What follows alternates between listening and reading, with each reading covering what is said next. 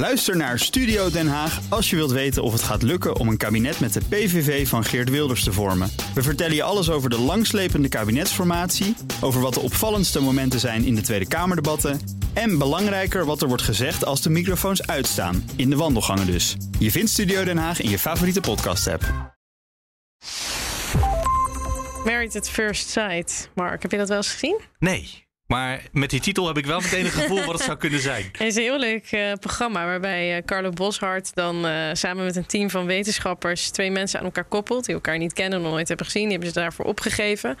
En dan um, de eerste keer dat ze elkaar ontmoeten is voor het altaar. En dan gaan ze trouwen. Dan worden ze gelijk die dag worden ze met familie en vrienden erbij, die dan ook allemaal zijn georganiseerd dat die daar zijn.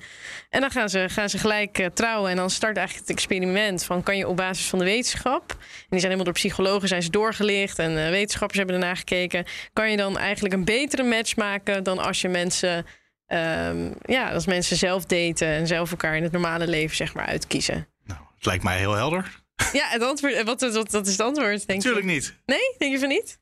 Nee. Ja, het is echt uh, het is een fascinerend experiment om naar te kijken. Ik denk dat er wel wat in zit in die theorie. Want je hebt wel vaak een eigen bias in je eigen leven. Dat je door slechte ervaring met mensen uit het verleden of gewoon door de kring waarin je begeeft, je vaak wel dezelfde mensen misschien wel of niet een kans geeft of tegenkomt. En nu krijg je de kans om eens helemaal uh, op een heel andere manier misschien iemand maar een kans te geven. Dat snap ik wel. Ja, dus dat is wel. Maar wel dat je dan elkaar zegt nee, maar dan moet je ook wel meteen trouwen, anders doe je niet mee. Dat lijkt me dan weer een beetje. Ja, onder, want eigenlijk is het gewoon.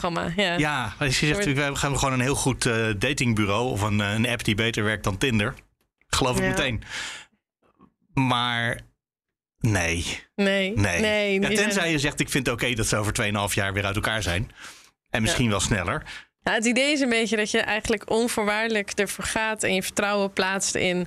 Er is iemand echt op basis van mijn persoonlijkheid en van wat ik ja. belangrijk vind en wetenschappelijk voor mij gekozen. En dan heb ik ook de commitment om dat echt een oprechte kans te geven. En niet dan op basis weer van één date dat je dan denkt, nou, hij zag er toch niet zo leuk uit. Uh, dus dan, uh, dan stop ik er maar weer mee. Okay, ik hoor en, dat uh, jij je hebt opgegeven inmiddels. Nee, ik heb het nog niet, uh, niet opgegeven, maar ik vind het hartstikke leuk. Want er zit ook iemand in nu die ik ken. Dus dat is echt genieten, genieten. Oké, okay, en zie je dan dat het ook al een goede match is? Dat weet ik nog niet. Dat, uh, dat, weet, ik, dat weet ik nog niet. Oké. Okay. We gaan nou. het zien.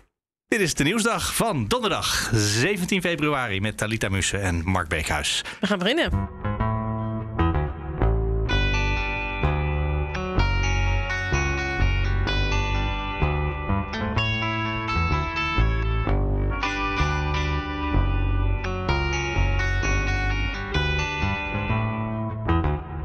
Zullen we beginnen met, uh, met de kroondomeinen? Ja, de kroondomeinen, het Koninklijk Huis. Dat is altijd een van mijn favoriete onderwerpen. Ja, ik heb helemaal niks met het Koninklijk Huis. Nee, ik ook maar... niet. Maar ik kan altijd dus zo boos om worden. Daarom is het een oh, van ja. mijn favoriete onderwerpen. Nou, dus maak me eens boos. Onderzoek van Zembla, daar zou je misschien wel boos om kunnen worden dan. Uh, die, hebben, uh, die volgen al een hele tijd hoe het gaat met subsidie van het Rijk voor het kroondomein. Dat is mm-hmm. een uh, aan het volk gegeven stuk uh, land wat oorspronkelijk van het Koninklijk Huis was.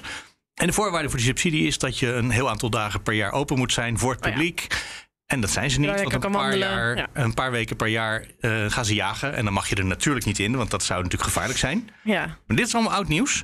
Maar wat er nu naar buiten komt, is dat uh, Zembla... Uh, ze brengen naar buiten hoe de overheid het Koninklijk Huis in bescherming neemt. Er is een organisatie die, gra- die een uh, rechtszaak wilde voeren tegen het Koninklijk Huis. Over ja. de subsidie, of eigenlijk niet eens tegen het Koninklijk Huis. Tegen de subsidie voor, uh, die het Koninklijk Huis heeft aangevraagd. En uh, een bezwaarschrift ingediend, dat werd afgewezen. Maar als u het er niet mee eens bent, kan u naar deze rechter om het aan te vechten. Ja. En dat was niet waar. Dat was de verkeerde rechter. Die ging er niet over. Ja. Dus dat leidt meteen tot heel veel vertraging. En dat is wat... Uh, dat is opzettelijk dus, gedaan, of niet? Daar heeft verkeerde rechter van. Ja. Oh, oké. Okay. En wie heeft dat dan gedaan? Het ministerie van Landbouw, L N V. Van Landbouw heeft dit... Uh, ja, okay, ja. Van het ministerie van Natuur eigenlijk in dit geval dan. Ja, het ministerie van Natuur. Die vertraagt eigenlijk het, uh, ja. het, het onderzoek naar die subsidie. Uh, ja, dat wel gerechtelijk onderzoek. Ja, ja, precies. Ja, precies. Ja, ja. Dus die zitten gewoon de rechtsstaat te saboteren bij dat ja. ministerie. Het past bij uh, dat subsidie, die waarschijnlijk niet rechtmatig is, toch bij de koninklijke familie terechtgekomen is. Ja. Uh, dus misschien, en dat ja. past bij het onderwerp waar we het vandaag over gaan hebben, namelijk ons zelfbeeld. Ons bedoel, wij denken positieve... dat we een rechtsstaat hebben ja, in nou, Nederland, maar dat is dus... Uh, Een rechtsstaat betekent dat iedereen voor de wet gelijk is. Dat is misschien dus niet zo in het geval van het Koninklijk Huis. Wordt in deze Zembla documentaire gesuggereerd. Ja, of eigenlijk dus het ministerie, want dat probeert uh, hun rol en misschien nou ja, het doel van de koninklijke van, familie. Precies, ja, ja, dat is dan misschien ja, ook nog ook wel, erger. Ook wel hun ja. eigen opstelling uh, met ja. hoe die subsidie verleend is, die ja. waarschijnlijk niet verleend had mogen worden. Maar wat doet dat met jou als je dat dan ziet? Is het dan dat je denkt van ja, uh, zie je, weer het zoveelste schandaal ja, voor de familie? Een, uh, of vind je het, is het nog ernstiger dan dat? Omdat dat ministerie dus inderdaad nu ook die... Uh... Ja, het past erg bij wat ik uh, de afgelopen jaren in de Nederlandse overheid veel zie uh, gebeuren. Ja. Ja. Er zijn heel veel dingen. Neem de, neem de W O P-verzoeken naar het ministerie uh, wat over corona ging. Het ministerie ja. van Volksgezondheid. Die ja. dan zeggen, nou ja, die wet geldt even niet voor ons. En dat dan de rechter zegt, jawel. En dat ze nou zeggen, nou ja, weet je, maar toch niet echt voor ons hoor. Dat. Dat, we worden er niet, uh, ja. Nee, en daar gaan we straks inderdaad uitgebreid van. over hebben. Iets heel anders. Iets totaal anders. Iets een praktische, handige tip. Het is namelijk, uh, ik, even, ontvang jij wel eens uh, voice uh, berichtjes via WhatsApp? Ja, mijn zusje die uh, ja, doet dat vanuit hebt, de auto af en toe. Ja, je hebt echt, het zijn heel wisselend. Je hebt mensen die het verschrikkelijk vinden. Die alleen maar uh, appen met uh, tekst. En je hebt mensen die verslaafd zijn. En ik zie het vooral echt heel veel bij jongeren. Die, dan zie je niet een chatbericht als ik naar hun telefoon kijk. Maar ik zie alleen maar achter elkaar honderden en honderden. Audio, audio, audio. Ja, voice memo's. Ja. Uh, nou, voor de mensen die nog geen WhatsApp hebben, je drukt letterlijk een microfoontje in en dan kan je elkaar uh, tekst, uh, weet het, uh, audioberichten sturen. Ja. Uh, maar er is nu een nieuwe functionaliteit uh, in de nieuwste update van uh, WhatsApp. Dus dat is alleen voor de mensen die de nieuwste iPhones uh, hebben. Dan kan je dat uh, uh, updaten. En dan kan je dus ook je voiceberichten afspelen op het moment dat je de app niet open hebt staan. Dat is heel fijn. Dus want je kan hem wegduwen naar de achtergrond. Je kan hem wegduwen naar de achtergrond. Wat je aan het doen was, ja, Twitter. Uh, precies, wegduwen naar de achtergrond en dan kan je tweeten en uh, al allemaal andere dingen gaan doen op je telefoon. Maar je zegt net dat je daar een hele moderne telefoon voor moet hebben, maar volgens ja, mij... Ja, want dat is altijd zo met die nieuwste updates. Ik dat heb het... een Android-telefoon, maar volgens mij kan dat ding van mij het al jaren. Oh, echt? Ja. Dat is hartstikke oneerlijk. Ja, nou, dan zit je met je mooie, dure iPhone. Dat, uh, dit dan uh, heel praktisch. Nou, ik vond het toch een leuk, uh, leuk updateje voor de mensen die verslaafd zijn aan, uh, aan de voice-appjes. Nog een ander verhaal waar we het uh, een paar keer over gehad ja. hebben. Volgens mij al in deze podcast. De schorsing van het Kamerlid uh, Gundogan, dat is uh, van Volt. Ja. Die daar uh, uit de fractie uh, gezet is half. Nou, er niet eruit gezet, maar geschorst Schors. als uh, lid. Wat helemaal niet schijnt te kunnen ook. Hè? Je schijnt Kamerlid helemaal niet te kunnen schorsen. Dat is ook nou, wel zo raar. Je kan niet ik. Je kan niet een Kamerlid schorsen. Nee. Niet als dat je de Kamerzetel kwijt bent. Maar je kan wel natuurlijk zeggen, je mag niet mee vergaderen in onze Volt-fractievergadering. Ja, niet mee, maar je mag wel natuurlijk gewoon... Er, ze kan er... gewoon stemmen. En zo. Precies, precies. Ja, ja. Ja. Vanmorgen hadden wij bij uh, B N R in de Big Five... hadden wij Geert-Jan Knoops uh, in de uitzending. Ja. Dat is haar advocaat. Ja. Want ze is namelijk not amused over hoe het allemaal loopt. En uh, die zei... Ik denk eigenlijk dat het uh, buitenproportioneel is. En uh, stel je voor dat we ermee naar de rechter gaan. Op grond van de studie die wij hebben gemaakt van de zaak... zijn wij van oordeel dat uh, als deze zaak aan de rechter zou worden voorgelegd... dat zij een hele grote kans heeft dat ze in het gelijk wordt gesteld. Kortom, misschien overspeelt Volt wel zijn hand. Nog los van dat het P R-technisch allemaal niet zo handig is wat ze doen... want iedereen heeft het over wat Volt verkeerd doet... en niet over ja. wat dan dat grensoverschrijdend gedrag van haar is... Uh, iedereen heeft het over hoe Volt dit verkeerd aanpakt. Maar bovendien dus ook... Uh, maar als... heeft uh, die advocaat, heeft hij dan wel ingezien wat de klachten zijn? Nee. Maar waar dan nou, zijn uitspraak ik moet het anders zeggen. Ja. Officieel nee, maar er wordt natuurlijk wel heel veel gepraat. Dat zo'n advocatenkantoor gaat ja. om zich heen bellen. En uh, hij zegt, van wat wij weten, wat we tot nu toe uh, horen... maar we weten officieel niks, maar van wat we horen... Uh, is het buitensporig. Ja, ja jij wou zeggen, als je niet weet waar het over gaat... Is het, kan, het ook niet, kan je niet weten of het buitensporig is. Nee, ja, dus oh. hij is, dit is gewoon typische advocatentaal, toch? Dit is gewoon uh, aangeven mm. dat het allemaal heel erg is uh, voor haar... en de vervelende situatie. En natuurlijk doet hij dat. Natuurlijk is dit heel slim. Ik moest gelijk denken aan de advocaat vandaag van Lidl Kleine... die zegt dat het ook voor Lidl Kleine een hele vervelende situatie allemaal is. Ja. Dat is zeker ja, waar. Nee, ja, dat is absoluut waar. Dit doen advocaten waar. altijd. Weet je? Zelfs van de grootste boeven en de meest bizarre zaken... dan, dan weten ze nog zo... Uh, precies dat naar voren te halen dat hun, uh, degene die zij verdedigen, uh, verkeerd behandeld is. Of uh, het allemaal heel lastig is, die zaak. Of dat de zaak partijdig is. Of wat dan ook. Weet je, dit, ik, ik hecht er geen waarde aan, aan zoiets. Aan die uitspraak van, uh, van Geert-Jan. Dit is uh, een goede advocaat. Goeie advocaat. Okay, uh, dus uh, in de categorie voorspelling, dan voorspel dat je binnenkort een advocaat nodig hebt?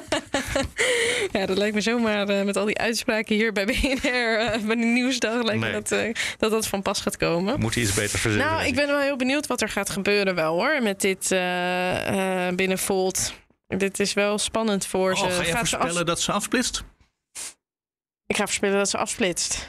Dit... In hoeveel tijd? binnen uh, twee maanden. Kijk, als het uh, allemaal blijft, uh, blijkt mee te vallen en Volt gewoon echt heel snel heeft uh, gehandeld, onjuist heeft gehandeld, dan denk ik ook dat je dan in, uh, de, dat dan altijd zo'n schijn blijft van, was dit misschien een soort politiek spelletje? Hè? Van speelde er iets anders, wil je me wegwerken? Of uh, dan, want anders ga je niet zo, uh, dit niet zo inzetten. En aan de andere kant, als het dus wel echt is, ja, dan is het ook gedaan.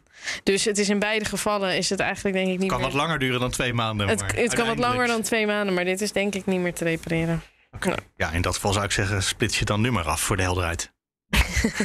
Ja. En vanmorgen kwam eindelijk het rapport over wat Nederland heeft gedaan in Indonesië tijdens yeah. de decolonisatieoorlog. Uh, en hoe gewelddadig het eigenlijk was. Dat ja, dat niet was ergens uh, eind. Uh, nee, dat was in negentien vijfenveertig, zei hij tegen mij vanochtend aan de telefoon. Serieus, wist je dat niet? Uh, ik had het niet. Uh, ik wist dat het einde van de Tweede Wereldoorlog inderdaad ongeveer Daarna. was. Ja, oké. Okay. Maar. Uh, Ja, ja ik weet er niet veel. veel. We hebben, ik heb het nooit op school gehad, bijvoorbeeld. Of nee, zover ik me kan herinneren niet. Nooit iets over gehoord op school. Weet je? Ja. Ik heb daar heel veel over, les over gehad Echt? op school. Ja. ja. Uh, Nederland heeft zich nogal misdragen. Er is ooit een keertje een excessennota over geschreven. Ja. Vlak nadat het gebeurde was. Toen werd duidelijk dat er in ieder geval een paar keer wat mis was gegaan. Maar dat waren excessen. Kennelijk dus uh, niet structureel. En vandaag, nog weer vijftig jaar later, weten we... dat het wel degelijk, uh, wat zeg ik, zeventig jaar later inmiddels alweer... Ja, uh, dat het wel degelijk misging. Ja. Het is excessief geweld, hè? Ja? Is het uh, is uit het rapport gekomen. Ja. Ja, en we wilden het over hebben volgens mij... omdat jij ook nog zei van... is het nou weer een soort het, het zoveelste krasje op het zelfbeeld van ons als uh, Nederlanders? Ja, precies. precies. Gisteren hadden we nog de beste gezondheidszorg in de wereld... tot het rapport uitkwam over corona. Nou ja, elke keer, we waren toch een belastingparadijs. Er zijn heel veel redenen waarom ja, het toch niet... slavernijverleden, uh, belastingparadijs, ja. narcostaat. Het lijkt een opstapeling inderdaad de afgelopen twee jaar... denk ik zo ongeveer van... Uh, deukjes in het zelfbeeld. Maar het doet niks met ons zelfbeeld, was mijn theorie. En ik dacht, ik wil dat voorleggen aan Thomas von der Dunk... een historicus bij de Universiteit van Amsterdam. Nou, nu aan de lijn, goeiedag. Goedemiddag. Wat dacht u toen u vanmorgen hoorde wat er uiteindelijk allemaal in het rapport terechtgekomen is? Verbaasd? Nee, omdat het natuurlijk voor iedereen die nadenkt en wat weet... afgaand op de samenvatting, mm-hmm. uh, die toch wel veel nieuws brengt. Dat het niet alleen maar excessen waren, maar tamelijk structureel... is natuurlijk al uit een aantal eerdere onderzoeken ook gebleken. Misschien is het nu nog een stuk systematisch, een stuk grondiger. Het enige wat enigszins nieuw is voor mij... is dat men ook heel duidelijk heeft bloot weet te leggen... dat het in de doofpot is gestopt. En dat dus de politiek iedereen ervan wist en heel bewust... het heeft weggeduwd. Daar is, heb ik het idee, meer boven tafel gekomen uh, dan we tot nu toe daarover wisten. Maar goed, de Nederlandse regering heeft zich hier een beetje gedragen, zal ik maar zeggen, als meneer Zorgeta, die ook beweerde dat hij helemaal niets door had, van wat er mis was in Argentinië, uh, waar de buitenwereld natuurlijk dat wel weg wist. U zei net, uh, iemand heeft wat in de doofpot gestopt. Wie heeft wat precies in de doofpot gestopt? Nou ja, de, uh, op het ministerie uh, heeft men toch gewoon dingen... dat doet men natuurlijk wel vaker. Rapporten die niet van pas komen, die jaagt men een la op. En ik heb begrepen dat eigenlijk ook hier dat wel het geval is geweest. Want heel bewust dus verantwoordelijke, of dat nou de secretaris-generaal is geweest van het ministerie of misschien minister zelf... Uh, het niet opportun achter om dit uh, met het publiek te delen. Oh, dat veel, op een lager niveau ging het ook al mis, want er werd bewust uh, een verkeerde administratie van doden over en weer bijgehouden, waardoor we eigenlijk ja, geen idee hebben hoeveel doden er op Indonesië gevallen zijn. Ja, nou ja, dat houden wij niet bij. Dat heet collateral damage. He, ook in Afghanistan nou. is die vraag ook wel eens door journalisten gesteld. Uh, van ja, hoe zit het met de doden aan de andere zijde? En dat werd eigenlijk vrij... Ik weet niet of dat toen door, door generaal Berlijn zo gezegd werd. Maar in ieder geval, er was iemand die daar vrij mond op merkt. Ja, nee, dat houden wij natuurlijk niet bij. Ja, dat is ook iets te pijnlijk om te moeten bijhouden. Ik bedoel, dat is ook weer een hele menselijke trek. Uh, ja, u oordeelt niet te hard over hoe, hoe menselijk het is? Nou ja, ja. Uh, ik ben niet zo snel meer verontwaardigd, laat ik het zo zeggen. Ah, okay. uh, die, die fase ben ik eigenlijk een beetje voorbij... Uh, Waarbij, uh, omdat ik, ja, wil, kijk, er bestaat geen nette oorlog. Laten we daar eens mee beginnen. Nette oorlogen bestaan niet. Nederland doet natuurlijk altijd alsof. Daarom noemen we dat soort dingen ook niet oorlog. Uh, dat noemen we dan een humanitaire missie. Of noemt de politiële actie. Dat is een heel veelzeggende term voor Indonesië. De politiële actie noemde. He, wij zien dat namelijk niet als een kwestie van een politiek conflict, maar iets als een kwestie van politie. Daar werd de orde gehandhaafd. Ik zeg altijd, kijk eens, de orde handhaven, dat deed Hertog van Alva ook in dat tijd. Die was ook de orde handhaven. Ja, nou ja, en dit was het. Alleen dat wel aan de andere kant van de zaak. Maar voor, dus vanuit, nee, Nederlands perspectief, vanuit Nederlands Wat? perspectief was dit toch ook gewoon een uh, binnenlandse aangelegenheid? Want het was onze kolonie, ja, nee, we waren daar verantwoordelijk. Van Philips twee ook. He, oh ja, dat gewoon een binnenlandse aangelegenheid. He, ja. Het stinkt eigenwijze Nederlanders. Zo keken we natuurlijk tegenaan ja. uh, in Nederland. Dat verklaart natuurlijk ook. En dan kan je dus niet die afzonderlijke soldaten kwalijk nemen die naar Indië werden gestuurd. Er waren achttienjarigen die natuurlijk van toen nog blazen wisten. Hè? Eh, wel eventueel als duik over de schreef zijn gegaan. En natuurlijk duidelijk dat dat toch wel wat massaler is. Maar dat is natuurlijk al sinds een jaar of... Ik weet niet waar dat, dat, dat die dissertatie in Bern verscheen. Ik geloof een jaar of zes of zo geleden. En er zijn een paar van die dingen waar natuurlijk heel duidelijk is geworden. Van ja, dat waren meer dan excessen. Daar zat een structureel karakter. Dat wil natuurlijk niet zeggen dat iedereen aan mee heeft gedaan. Maar er zat dus duidelijk een structureel karakter. En ook een structureel wegkijken. Uh, en... Uh, Uh, nou ja, dat, dat, dat wisten we dus al. Ik zou zeggen, dus ik ben niet zo verbaasd over wat nu uit dat rapport komt. En als de politiek nu weer geschokt is, dat zijn ze voortdurend altijd, want ze hebben een korttermijnsgeheugen, uh, dan ben ik daar eigenlijk, ja, eigenlijk dan ben ik ook al niet meer verbaasd over. Want de Nederlandse politiek is altijd voortdurend geschokt en vergeet het dan weer. Uh, en dat is, heeft te maken met dat roze zelfbeeld, dat kennelijk onverwoestbaar is in Nederland. Dat ik telkens denk van ja, wij willen het goede en we doen ook het goede. En als het, uh, als het misgaat, dan ligt het eigenlijk niet aan ons. Dan ligt het, uh, ja, met Srebrenica waard dat de telefoon ja, niet deugde, geloof ik. Dat was geloof ik uit het ultieme excuus op een gegeven moment. Uh, Waar komt dat dus vandaan, dat zelfbeeld? Vandaan, hoe ver gaat dat al terug? Waar komt het? Kijk, ik denk dat de meeste volken hebben misschien een wat rozig zelfbeeld. Uh, de Fransen hebben er ook last van, en Amerikanen en Engelsen. Fransen uh, vooral. Alleen, Uh, die worden ietsje vaker misschien dan een klein land, wat we natuurlijk zijn, ook al noemen wij ons altijd een middelgrote mogendheid. We zijn geen Denemarken, nooit duidelijk wat er mis is met Denemarken, goed, we zijn geen, dus geen Denemarken.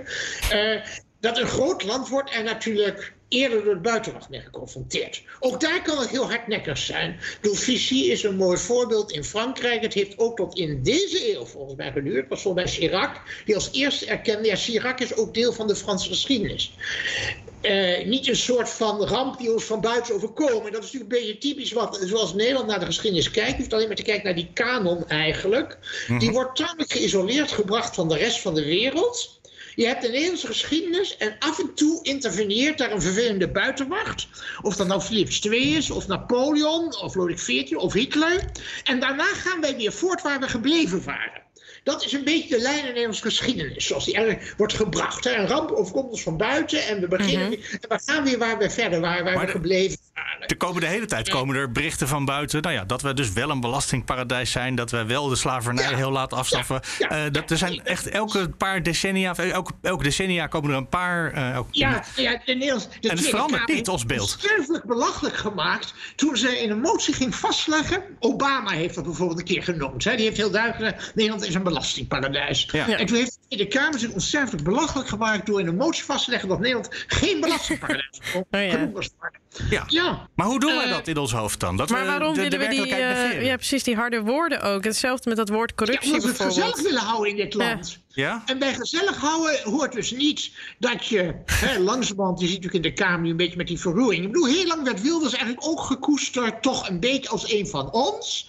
Hè, een beetje ontspoord, maar je mocht hem vooral niet vergelijken hè, met, uh, met Le Pen of weet ik wie allemaal. Kijk, in de ogen van het normale buitenland is een Wilders en ook modern even grote extremist, een rechtsextremist, dat gewoon bij naam noemen, als voor hun eigen lui geldt. Alleen in Nederland is dat toch zo'n beetje van ja, want wat betekent dat als je iemand rechtsextremist noemt, terwijl die wel in de bankjes in de Kamer naast je zit. We willen niet dat het ongemakkelijk is ook, die confrontatie nee, met elkaar. Ja. Niet omgaan met ongemakkelijke situaties, uh, dat is natuurlijk een menselijk trekje. He, dus wij drukken informatie weg die niet van pas komt. He, dat, geldt, uh, dat geldt dus bij Indië, want dat knaagt natuurlijk aan ons zelfbeeld. Uh, een mooi voorbeeld is dus dat zelfs de toenmalige minister van Buitenlandse Zaken, Van Kleffens, daar zijn een paar jaar geleden van, zijn de dagboeken uitgegeven. Je hebt in de oorlog je hebt de dagboeken bijgebouwd. Die, dag, die dagboeken lopen tot nou ja, ergens middenjaar, uh, ook zo zevenenveertig, iets in de geest. Uh, dat die in, in Amerika, als zesenveertig is, wordt geconfronteerd met het feit, met Amerikaanse journalisten die zeggen van ja, kijk, uh, uh, in, uh, de, de Britten zijn aan het dekoloniseren. De nieuwe regering Attlee besloot uh, om inderdaad uh, Brits-Indië, dus India, uh, zelfstandig te maken. Uh, en er werd gevraagd, en hoe zit dat met jullie? Waarom is Van Kleffens reageert? Ja, kijk eens, Brits-Indië is totaal iets anders. Daar hebben de Britten een puinhoop van gemaakt. Hè? Maar wij in Nederlands-Indië, hè, dat is natuurlijk voorbeeldig. Dat was dat regeren, et cetera, et cetera. Hè, geen sprake van, misschien een honderd jaar, et cetera. Hè? En Van Kleffens gold dus binnen het Nederlandse kabinet als degene die, uh, in tegenstelling tot de rest van, het, van de club, uh, die nog wel eens voorbij Zevenaar was geweest. Maar zelfs de enige die het had kunnen begrijpen, die begreep het toch ook niet? Ja, ja. Uh, dat is, uh, uh, en dat is iets waar je dus in Nederland kennelijk toch vaker op stuit. Uh, nogmaals, het is de buitenwacht uh, die ons nu, hè, of het nu gaat om, de, uh, om, de, de, de, uh, uh, om die belastingparadijzen, uh-huh. uh, waar dus Nederland nu schoorvoetend gewoon door Brussel gedwongen wordt om daar wat aan te doen. Want het is wel ons uh. verdienmodel. Uh, kijk, kijk, wat zijn de gevolgen van zo'n, handel, van zo'n positief... Uh, is handel ja? eigenlijk altijd als iets, en dat gaat eigenlijk al terug tot de zeventiende eeuw... handel als iets wat niet politiek is... Ja. Uh, uh, en wat je dus gewoon ongestoord moet kunnen doen. Ik bedoel, al in de zeventiende eeuw was het zo dat Amsterdamse kooplui al met de Spaanse vijand handel dreven, wapens verkochten. Hè, want dat was voordelig. Daar werden dus vervolgens dan de huurlegers van Nederland toen mee beschoten. Maar de zaken gaan voor. En dat is natuurlijk een hele duidelijke inslag in Nederland. Dus we willen niet daarop aangesproken worden. Hè. Als het verdient, is het goed. Uh, dus uh, je ziet het daar. Uh, we zien natuurlijk inderdaad mooi is aan het coronabeleid. Hè? Wat hadden we al een intelligente lockdown. En het uh, vinkte natuurlijk naar de buitenwacht. Ik bedoel, zodra het uh, zodra het al even de I C vol liep, moesten we bij de Duitsers gaan bedelen om bedden.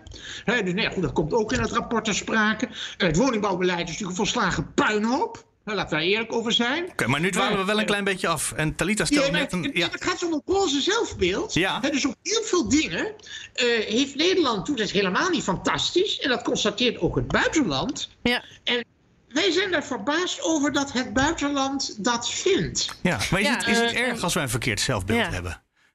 Nou ja, ik denk dat je er af en toe je neus stoot uh, in het buitenland. Kijk, als je voortdurend vingertjes waaiend rondgaat... En vervolgens men constateert, ja, bij jullie is geen haar beter.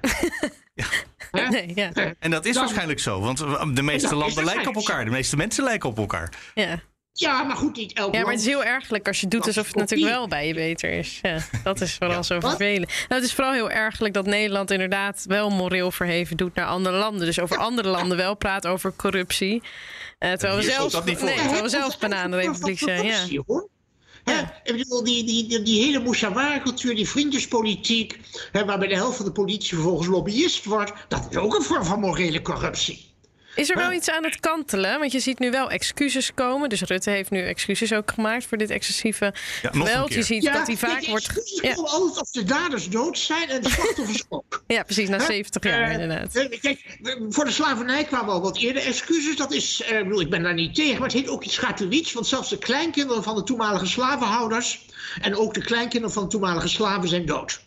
Uh, dan kan je dat makkelijk doen. Er is ook het risico dat je meteen, met, dat meteen een schadevergoeding moet komen. Kost meteen geld. Dat cultureel schade in Indonesië uh, is weg. Ik vond het wel veelzeggend dat er dus excuses inderdaad op een gegeven moment werden aangekomen. Dat er twee initiatiefnemers waren voor die excuses. Die zaten in het kabinet Kok. Dat, ik wil die helemaal gelijk stellen. Maar in ieder geval wel moreel verantwoordelijk was voor het drama van Srebrenica. Daar hebben ze geen excuses voor aangeboden. Ja, omdat het nog, nog loopt natuurlijk. In die zin dat het nog ja, te recent is, geschiedenis is. Ja. Dat is te pijnlijk. Kijk, daar, dat is natuurlijk hele eieren eten. Degenen die daar natuurlijk gefaald hebben... Die leven nog. Militaire, Nederlandse politici, zijn nog in leven. Dat zijn kiezers. Huh? Degenen die in Indonesië falen, ja, die zitten nu al in het bejaardenhuis, als ze niet al uh, overleden zijn. Uh, huh? Dus die zijn niet meer, die, dat is geen electoraat meer. Ja, dus eigenlijk zegt u, er is niet echt een oprechte aanpassing van ons zelfbeeld uh, ja, nu, ze, maar, nu merkbaar nee. of zichtbaar. Maar is het misschien ook niet zo dat we op het ogenblik gewoon een heel groot stuk van Nederland hebben wat hartstikke woke is en uh, dus gewoon die excuses eist, eist en dat er dus misschien wel ja, iets aan het veranderen is? is. He, dat is zo, maar goed, ze komen dus alleen He, ze komen dus nu misschien wel, hè? Uh, maar ze mogen vooral geen financiële consequenties hebben. Niet dat het zo overzichtelijk is wat het dan betekenen moet. Maar het zijn dus vooral excuses uh, voor, uh, ja, voor daden die ongevaarlijk zijn. Dood zijn. Ja. En uh, daar zit iets gemakkelijks in. Want de dode daden kunnen niet meer tegen de huidige politici zeggen... Ja, maar als jullie in onze situatie hadden verkeerd, hadden jullie het beter gedaan. En ik kan eraan toevoegen als historisch ben wel overtuigd dat als ik kijk naar wat er nu als minister dient, dat een groot deel daarvan in die situatie niet anders gehandeld zou hebben. Ja. Uh, uh, en dat maakt het dus een beetje moreel gemakkelijk voor een kabinet nu om zich te verontschuldigen van mensen die allang dood zijn. Waar ze natuurlijk wel zullen waken om zich te verontschuldigen voor de daden, de, mis, de, de misstappen van mensen die nog in leven zijn en dus kunnen tegenspreken. Dat is een beetje mijn cynisme. Thomas van der Dunk, hartelijk dank. Graag gedaan. Zou het kunnen zijn dat ons zelfbeeld eigenlijk al veranderd is? We hebben niet voor niks dit gesprek over dat er iets mis is met ons zelfbeeld. Dus dat ons zelfbeeld nou, misschien al eigenlijk aangepast is, dat dit een deel daarvan is. Dat... Nou, als ik een persoonlijke anekdote mag vertellen. Altijd. Nou, mijn moeder die komt uit Peru en die heeft altijd een heel uh, negatief beeld van uh, politici en van het bestuur en de politie. Omdat je, ja, weet je, daar is het gewoon... Uh... een grote corrupte bende de hele tijd. En wij hebben altijd... Ik heb heel mijn leven geprobeerd... mijn moeder ervan te overtuigen dat Nederland niet zo is. En mijn vader ook. Dus echt van jongs af aan... heel niet in gesprek. Maar mijn moeder zei altijd... ja, Nederland is precies hetzelfde. Maar dan hebben de mensen een stropdas aan. Maar het is gewoon dezelfde corrupte bende en zo. En wij vonden er altijd gewoon heel pessimistisch en cynisch. En dat is niet waar. Hier is het echt anders. Wij zijn heel degelijk net land. En, je uh... begint langzaamaan je moeder te geloven. Ja, Ja, en dat is... Dat, dat is maar ook dat, cynisch en jammer. Pijn in mijn hart. Ja, ik vind het heel erg. Maar de laatste twee, drie jaar denk ik wel steeds meer... nog niet zo erg zoals hij het heeft, maar wel dat ik denk... ja, inderdaad. Uh, het is inderdaad wel veel minder netjes. Het, het verschil is niet zo groot. Misschien is dat het. Ik dacht, er is een, een wereld van verschil tussen Nederland en Peru. Het is een heel klein verschil. Het is, een, het is hier en daar net wat anders. Maar het is bijna hetzelfde. Nou. nou, met die opgewekte gedachten sluiten we af voor vandaag. Nou, dat ik dus weer dichter bij mijn moeder sta. Ah, dat is vrij, dat is vrij. Dat is het begin, ja, precies. Positief, ja. Als je weg wil, kan je altijd nog naar Peru. Want en dat is, ik, want is toch niet heel anders. Dus ja. uh, we zijn juist dichter naar elkaar gegooid. Het weer staat vast beter. En, en dat ook nog eens. Dus dat, uh, dat compenseert weer heel, heel veel. Nou, alleen jou, al onze luisteraars. En vanaf daar kan je ook gewoon abonneren op De Nieuwsdag. Zeker. Pak gewoon je, uh, je podcast-app er even bij. Zoek De Nieuwsdag. Wat zei je? Steekt sterretjes, ballen. Sterretjes, ballen, cadeautjes, hype, ja. Alles. En hype is heel simpel. Hè? Dat betekent gewoon dat je tegen de figuur naast je in de metro straks zegt... weet je waar ja. ik naar zag te luisteren. Ja, dat is echt hype, ja. Gewoon, en dan mag, je hoeft die mensen naast je in de metro ook niet te kennen. Je kan gewoon willekeurig mensen aanspreken en zeggen... De Nieuwsdag, luisteren. Precies. En je kan mede. De Nieuwsdag uit b n r punt n l. Tot morgen. Nee, niet tot morgen. Tot volgende week. dit, dit leren wij nooit. Dit leren we nooit, nee. Tot de volgende week.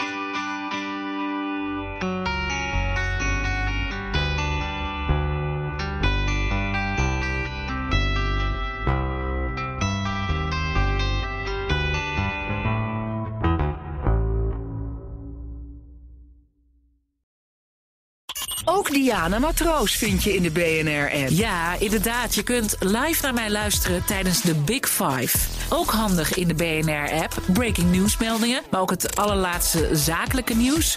En je vindt in de app alle b n r podcasts, waaronder Wetenschap Vandaag. Download nu de gratis b n r app en blijf scherp.